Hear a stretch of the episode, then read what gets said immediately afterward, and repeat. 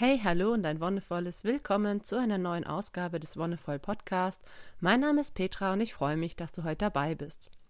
Wie angesprochen, möchte ich das Thema Kommunikation noch mal ein bisschen vertiefen einerseits nochmal was aus dem yogischen Kontext ansprechen und dann direkt in Verbindung damit auf einen sehr westlichen Ansatz eingehen, einen aus der allgemeinen Kommunikationspsychologie, der Kommunikationswissenschaft, der in den grundlegenden Studiengängen, die so mit Pädagogik, Kommunikation und sowas zu tun haben, einfach vorhanden ist. Und deswegen habe ich mich auch damit auseinandergesetzt. Dieser Ansatz stammt von Friedemann Schulz von Thun und nennt sich die vier Seiten einer Nachricht. Was ich zuvor gerne noch aus dem Yoga anbringen möchte, ist Folgendes. Ich habe in anderen Folgen schon mal darüber gesprochen, dass es verschiedene Chakren, verschiedene Energiezentren gibt.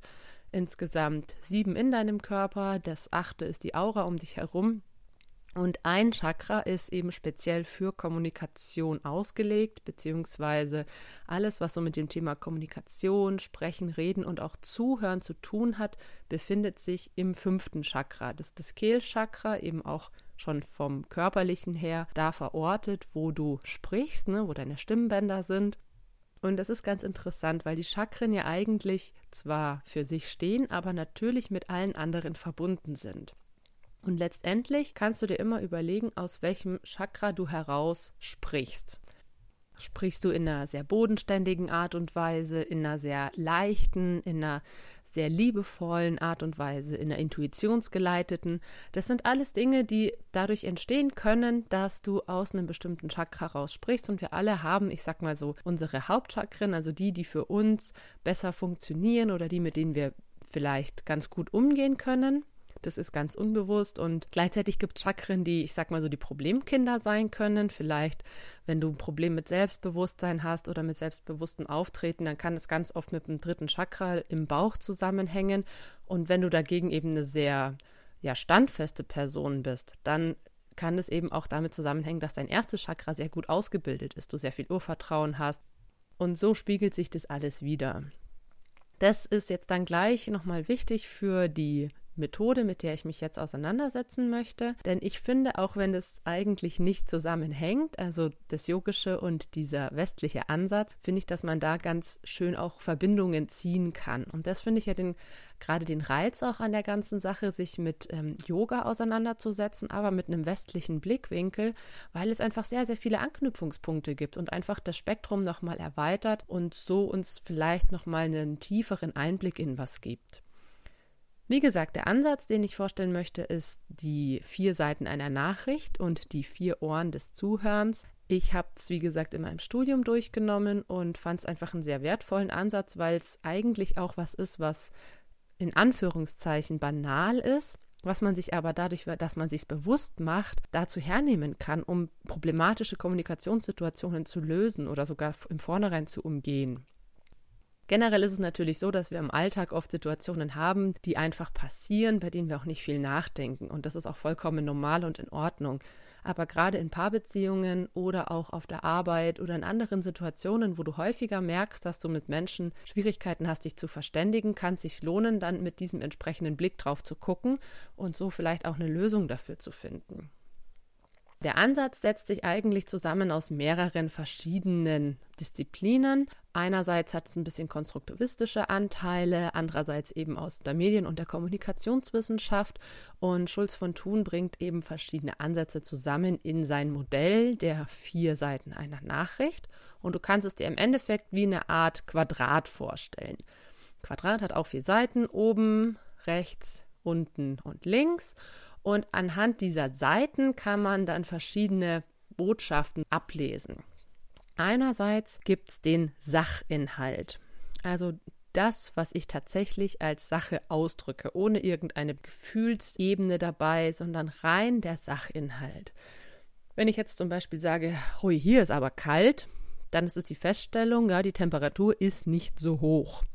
Das kann einfach nur der Sachinhalt sein. Und auf einer ganz neutralen und objektiven Ebene kann man den eben aufnehmen. Gleichzeitig gibt es immer auch einen Aspekt, der nennt sich Selbstoffenbarung. Selbstoffenbarung hat damit zu tun, dass du etwas von dir gibst, dass du etwas, ich sag mal, preisgibst. Das hat auch teilweise was mit ja, Selbstverleugnung zu tun, dass du vielleicht etwas nicht preisgeben möchtest. Es hat auch ein bisschen was mit Maskerade zu tun und ganz viel auch damit, wie wir uns anderen gegenüber präsentieren wollen. Beim Beispiel, ui, hier ist aber kalt, wäre die Selbstoffenbarung, dass du ein Mensch bist, der vielleicht leicht friert oder dass du dich nicht warm genug angezogen hast oder eventuell krank bist und gerade empfindlicher darauf reagierst. Dann gibt es einen Beziehungsaspekt. Der Beziehungsaspekt bezieht sich immer einerseits auf die Person, mit der wir uns unterhalten und andererseits kann es auch auf andere Personen, die vielleicht in Gespräch mit einbezogen werden, natürlich übertragen werden. Wenn du jetzt zu einer Person, die hier im Raum ist, sagst, ui, hier ist aber kalt, dann hast du eine gewisse Art der Beziehung zu dieser Person. Du sprichst sie zwar nicht direkt an, aber du fühlst dich zumindest mit dieser Person so weit verbunden, dass du ihr das mitteilen kannst, dass du ihr das sagen kannst, dass dir kalt ist. Es ist ja auch so ein Stück weit eine Offenbarung in dem Sinne, dass du gerade verletzlich bist, beziehungsweise dass es dir nicht ganz so super gut geht. Und wenn du das eben der Person sagen kannst, dann zeigst du dieser Person damit, dass du dir zutraust, dass sie sich mit dir beschäftigt, sich um dich kümmert, was auch immer. Manchmal hängt es natürlich auch ähm, an der Formulierung, wie sich die Beziehung äußert. Du könntest den Satz zum Beispiel sagen, hey Schatz, hier ist aber kalt. Dann ist es vielleicht eher natürlich die Beziehungsebene, dass du mit deinem Partner oder deiner Partnerin darüber sprichst. Oder Sie, werter Herr, Sie, gute Dame, finden Sie nicht, dass es in diesem Raum etwas frisch ist. Wenn du zum Beispiel irgendwo beim Essen bist oder auch in einer anderen Situation, wo du die Menschen nicht so gut kennst, dann ist natürlich die Ansprache an sich schon ein Ausdruck davon, wie du mit dieser Person in Beziehung stehst. Deinen Partner oder deine Partnerin würdest du, glaube ich, nicht siezen zum Beispiel. Und gleichzeitig würdest du eine fremde Person nicht mit Schatz ansprechen. Und zuletzt gibt es dann noch den Appell, also den letzten Aspekt. Der Appell ist dann einfach eine Art Aufforderung bzw. ein Wunsch, der indirekt geäußert wird. Manche Menschen nennen das auch Subtext. Wenn jemand sagt, ui, hier ist aber kalt, ist der Sachinhalt die Feststellung, dass die Raumtemperatur nicht besonders hoch ist. Der Appell könnte dann sein, könntest du oder jemand hier vielleicht mal die Heizung andrehen oder dafür sorgen, dass der Raum wärmer wird. Du hast dann natürlich immer die Möglichkeit, dass dieser Appell nicht wahrgenommen wird, so wie es ja bei Subtext auch der Fall ist, dass manche Menschen das nicht gleich wahrnehmen. Okay, ja, hier ist es kalt, so ist es im Winter oder kann ich jetzt auch nichts machen. Je nachdem, wo du dich befindest, hast du vielleicht auch selbst die Möglichkeit, was an der Situation zu ändern. Und das ist einfach wirklich nur die Feststellung aber es schwingt quasi immer auch ein Appell mit, entweder jetzt an jemand anderen gerichtet, könntest du bitte dafür sorgen, dass jemand die Heizung anmacht, dass der Raum wärmer wird, dass hier mal ein paar Decken ausgelegt werden, oder du kümmerst dich quasi selbst drum. Es ist auch ein Appell an die anderen Leute, dass sie dich wahrnehmen und dass sie dich darin unterstützen. Wenn du jetzt sagst, oh, hier ist aber kalt, und willst gerade die Heizung andrehen, jemand anders sagt, nee, ich schwitze wie ein Schwein, dann ist das natürlich auch wieder eine Botschaft, die sie diese vier Seiten hat. Einerseits die Sachebene, ich schwitze, darin die Selbstoffenbarung, vielleicht auch hier, ich habe eine Stoffwechselerkrankung oder mir ist einfach sehr warm. Die Beziehungsebene, wenn ich gerade sage, ich schwitze wie ein Schwein, ist das auch eine Äußerung, die ich eher im freundschaftlichen oder familiären Kontext treffen kann. Und der Appell, dreh bloß nicht die Heizung auf, weil sonst gehe ich hier ein. Insofern hat jede Nachricht diese vier Seiten. Den Sachinhalt, die Selbstoffenbarung, die Beziehung und den Appell. Und diese vier Ebenen stehen eben immer in Beziehung zueinander und manchmal ist es in unserem Alltag ganz offensichtlich, was ein Sachinhalt und was ein Appell ist, aber häufig eben auch nicht. Und manchmal spielt es eben auch mit rein, wie gut wir eine Person kennen, ob wir mit der schon Kontakt hatten oder nicht, um so einschätzen zu können. Einerseits, was sind denn vielleicht Bedürfnisse? Ist diese Person einfach jemand, die generell leicht friert oder eher leichter schwitzt? Ist es eine Person, die ich von den Bedürfnissen her schon kenne und wahrnehmen kann? Oder ist es mir eine völlig fremde Person, bei der ich einfach gar nicht weiß, wie die so tickt, wie die so drauf ist und was die für Bedürfnisse hat? Letztendlich gibt es aber auch bei Menschen, die wir gut kennen, immer wieder Situationen, in denen wir vor Rätsel gestellt werden, beziehungsweise wo die Kommunikation dadurch erschwert werden kann, dass die Nachrichten inkongruent sind. Also inkongruent in dem Sinne, dass sie nicht zueinander passen, zum Beispiel das, was ich sage und das, was ich ausdrücke. Denn auch das spielt bei diesen vier Seiten einer Nachricht mit rein. Es ist auch eine Face-to-Face-Situation bezogen. Also haben wir immer sowas wie Mimik, Gestik, Ausdruck, Tonfall mit dabei. Und wenn du jetzt halt sagst, uh, mir ist aber kalt und dann die Arme um dich schlingst, dir die Oberarme ein bisschen reibst und wirklich in diese Haltung kommst, die man annimmt, wenn man eben leicht friert, dann ist es eine kongruente Nachricht. Dann zeigst du das, was du gesagt hast, auch in deinem körperlichen Äußeren. Wenn du jetzt allerdings sagst, buh, hier ist aber kalt und ziehst dann irgendwie noch dein Pulli und deine Hose aus, dann ist es natürlich für die Person, die es empfängt, ein bisschen schwierig zu deuten.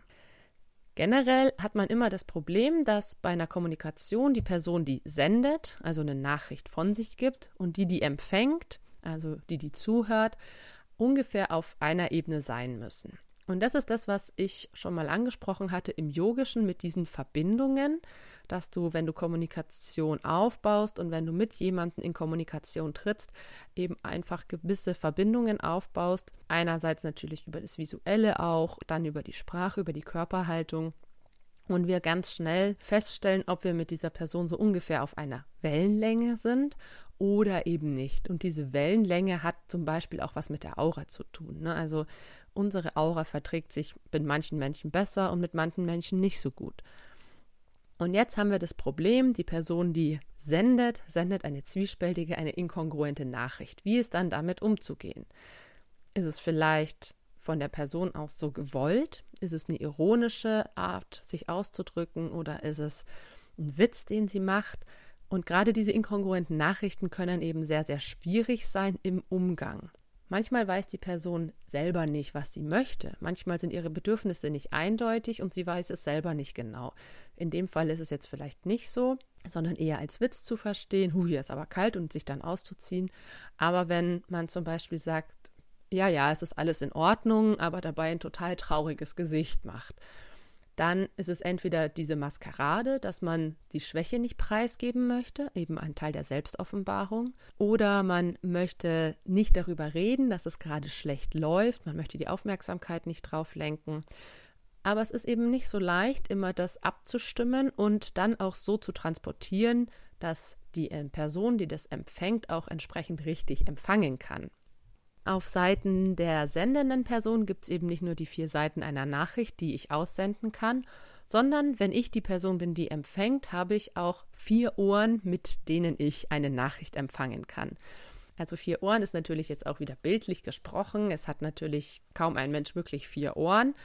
Aber es sind eben auch wieder hier die Ebenen, die ich schon angesprochen hatte. Einerseits der Sachinhalt, wie ist der Sachverhalt zu verstehen? Nehme ich den Sachverhalt als solchen wahr, die eigentliche Aussage?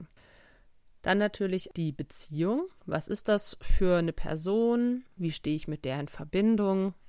Dann auch wieder der Selbstoffenbarungsaspekt. Was höre ich heraus? Was kann ich da vielleicht wahrnehmen? Ist es eine Person, die gerade Probleme hat? Ist es eine Person, die, die mir imponieren möchte? Und natürlich das Appellohr was soll ich tun, was soll ich denken, was ist denn der eigentliche Grund, warum mir die Person das sagt. Und diese vier Ohren sind nämlich tatsächlich immer mit der Nachricht verbunden, müssen aber nicht immer übereinstimmen. Das heißt, wenn ein Sachinhalt gesendet wird, heißt es nicht automatisch, dass die Person, die empfängt, auch ihr Sachohr zum Empfang hernimmt. Vielleicht ist eben gerade das eine Situation, uh, hier ist aber kalt, das heißt, in der Sachnachricht wird einfach die Temperatur des Raumes beschrieben aber die Person, die das empfängt, nimmt gleich ihr Appellohr wahr und sucht gleich die nächste Heizung, um die irgendwie aufzudrehen. Das kann natürlich sein, aber es ist immer wichtig, da vielleicht auch Rücksprache zu halten, wenn man sich nicht sicher ist.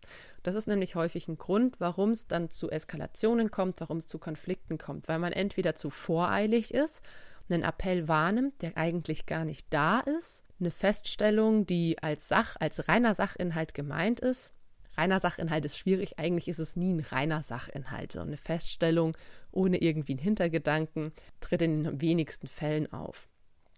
Aber vielleicht ist es ja wirklich einfach nur diese Selbstoffenbarung, mir ist kalt, ich ziehe mir jetzt mal noch einen Pulli drüber. Und wenn dann die Person eben losrennt, die andere, und versucht irgendwie Decken zu organisieren, die Heizung aufzudrehen, sonst irgendwas, wundert sich vielleicht die sendende Person, was das jetzt soll, dieses Getue. Gleichzeitig natürlich auch wieder das Problem mit inkongruenten Nachrichten und dem Empfangen dieser. Wenn ich ähm, was empfange, was nicht eindeutig ist, weiß ich nicht so genau, welches Ohr ich jetzt hernehmen soll. Und dann wird einfach das Ohr in Anführungszeichen benutzt, das mir am sinnvollsten erscheint. Also was kann ich zum Beispiel in einer Beziehung, in so einer Paarbeziehung, was kann ich da wahrnehmen? Einerseits ist es natürlich die Selbstoffenbarung, denn es heißt, Schatz, wir müssen reden. Dann hat die Person das Bedürfnis, sich zu unterhalten. Und die Selbstoffenbarung ist, dass es vielleicht ein Problem gibt, mit dem die Person selber nicht klarkommt und das sie teilen möchte. Für manche hat dieser Satz schon eine sehr, sehr schlechte Konnotation, beherbergt wirklich viel Arbeit, dass man sich damit jetzt auseinandersetzen muss. Der Appell ist eigentlich ganz häufig nur, hör mir mal kurz zu. Ganz häufig wird da ja gar kein elendig langes Gespräch draus, sondern es soll eigentlich nur dazu dienen, die Aufmerksamkeit der anderen Person zu gewinnen. Und häufig steckt da schon sowas drin wie der Beziehungsaspekt. Wenn man mit einer Person zusammen ist und auch schon über längere Jahre, hat dieser Beziehungsaspekt natürlich sehr, sehr viele Facetten. Und man weiß ungefähr, wie die andere Person tickt. Und je länger man zusammen ist, desto mehr kann man sich auch in die andere Person reinfühlen. Und wenn dann ein Satz kommt, schiebt man das entweder erstmal auf die Selbstoffenbarungsebene oder auf die Beziehungsebene. Der Sachinhalt und der Appell sind dann ganz oft nebensächlich. Was hat das Ganze jetzt mit yogischer Philosophie zu tun?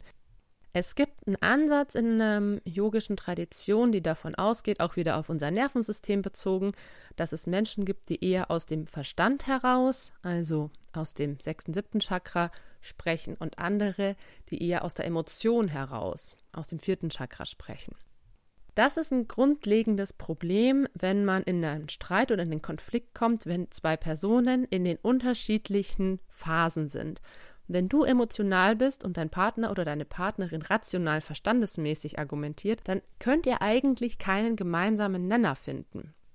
Und das lässt sich eben auch auf diese Ebene übertragen. Die Verstandesebene ist so der Sachinhalt. Verstehe ich, was die eigentliche Aussage ist? Und die Emotion spielt sich dann in der Selbstoffenbarung beziehungsweise noch viel mehr in der Beziehungsebene ab.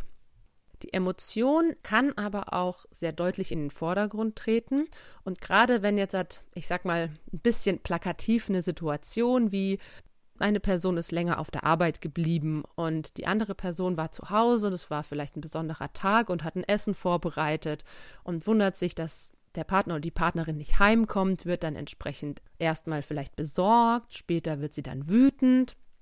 Und diese Emotionen sorgen dann dafür, dass es ein Zustand ist, in dem eigentlich eine rationale Argumentation nicht mehr möglich ist. Wenn die andere Person dann heimkommt und nicht in dieser Emotionalität ist und sagt, ja, ja, es war Stau und mein Handy hatte keinen Akku, ich konnte nicht anrufen, dann kann die andere Person diese Ebene gar nicht wahrnehmen, weil sie zu sehr in der Emotion und zu sehr in der Beziehung ist.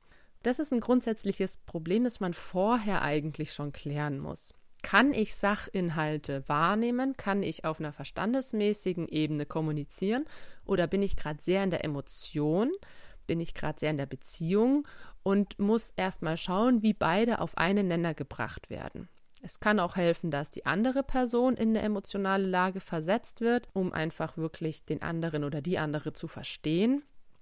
Generell ist es aber wichtig, da ein Auge drauf zu haben. Wie bin ich gerade drauf? Wie ist die andere Person gerade drauf? Und wie können wir zusammenfinden? Weil eine Argumentation auf Verstandes- und eine auf emotionaler Ebene, Sachinhalt versus Beziehungsinhalt, der passt leider oft nicht zusammen. Oft gibt es da auch Missverständnisse dann im Senden und im Empfangen von Nachrichten. Deshalb schau einfach, wie bist du drauf, in welcher Lage bist du, in welcher Lage ist die Person, mit der du dich unterhältst und könnt ihr irgendwie es schaffen, da auf einen gleichen Nenner zu kommen, um das Problem konstruktiv anzugehen. Zum Schluss nochmal eine kurze Zusammenfassung. Was sind die vier Seiten einer Nachricht und was sind die vier Ohren des Empfängers oder der Empfängerin? Eine Nachricht hat einen Sachinhalt, eine Selbstoffenbarung, einen Appell und eine Beziehungsebene. Und die vier Ohren, mit denen wir empfangen, sind das Sachohr, das Beziehungsohr, das Selbstoffenbarungsohr und entsprechend das Appellohr. Und wenn wir es schaffen, Kommunikation so gestalten, dass jeweils die entsprechende Nachricht auf dem entsprechenden Ohr empfangen wird, dann können wir uns sehr konstruktiv mit Situationen auseinandersetzen. Wenn es da einerseits eine Inkongruenz in der Nachricht selbst gibt, dass wir nicht wissen, okay, wie ist die jetzt gemeint oder dass die zwei mögliche Bedeutungen hat, dann ist es natürlich sinnvoll nachzufragen. Hey, ich verstehe gerade nicht, was du mir sagen möchtest oder irgendwie habe ich gerade eine zwiespältige Botschaft empfangen. Kannst du das vielleicht noch mal klarer machen für mich? bevor man dann in eine Situation kommt, wo man sich auf eine Deutung festlegt und es dann vielleicht doch gerade die falsche war und man dann ganz schnell einen Konflikt hervorruft wie du verstehst mich nicht, du hörst mir nicht zu, du kannst gar nicht nachvollziehen, wie es mir geht. Ja, das hätte man vorher dadurch vermeiden können, dass man nachfragt. Aber es ist natürlich schwierig, ich weiß. Ich habe selber oft Situationen, wo ich mir im Nachhinein denke, hm, Mist ist jetzt nicht so gelaufen, wie es hätte laufen sollen. Aber wenn man diese, ich sag mal, Metaebene mitbedenkt, dann ist es leichter, auch im Nachhinein sich nochmal drüber zu verständigen, wenn eine Kommunikation schiefgelaufen ist. Auch hier sage ich, es ist nie zu spät, Entschuldigung zu sagen oder wenn man eben diese Situation hat, dass eine Person emotional und die andere rational ist, dann lohnt es sich, dass die emotionale Person sich wirklich erstmal einen Moment nimmt und runterfährt und dass die andere Person ihr das auch auf einer emotionalen Ebene eingesteht und in den Arm nimmt oder was auch immer und man dann irgendwann eine Ebene hat, auf der man sich unterhalten kann. Und wenn es eben nicht genau in der Situation ist, dann einfach eine halbe Stunde später, wenn sich beide beruhigt haben, wenn beide einigermaßen offen für die andere Person sind. Ich hoffe, ich konnte dir damit wieder ein bisschen weiterhelfen und lade dich natürlich ein, es einfach mal auszuprobieren und zu beobachten. Für heute war's das. Wir hören uns dann nächste Woche wieder. Dort möchte ich dann einerseits wieder aus einer yogischen Perspektive und auch wieder aus einer weltlichen auf Lebensphasen und Lebenszyklen eingehen. Einerseits, was haben wir für sogenannte Entwicklungsaufgaben in unseren Lebensjahren und wie hängt es mit unserem Chakrensystem zusammen? Was bedeuten die Chakren? Ich habe es schon mal in einer ganz frühen Folge angesprochen und möchte das nochmal mit einem westlichen Blick verbinden und dir noch ein bisschen tiefere Einblicke darüber gewähren. Vielen Dank, dass du heute dabei warst. Wenn du Fragen hast, schreib mir gerne. Außerdem freue ich mich natürlich auch über einen Kommentar oder eine Bewertung, wenn dir die Folge gefallen hat. Ich wünsche dir alles Gute und noch einen wonnevollen Tag.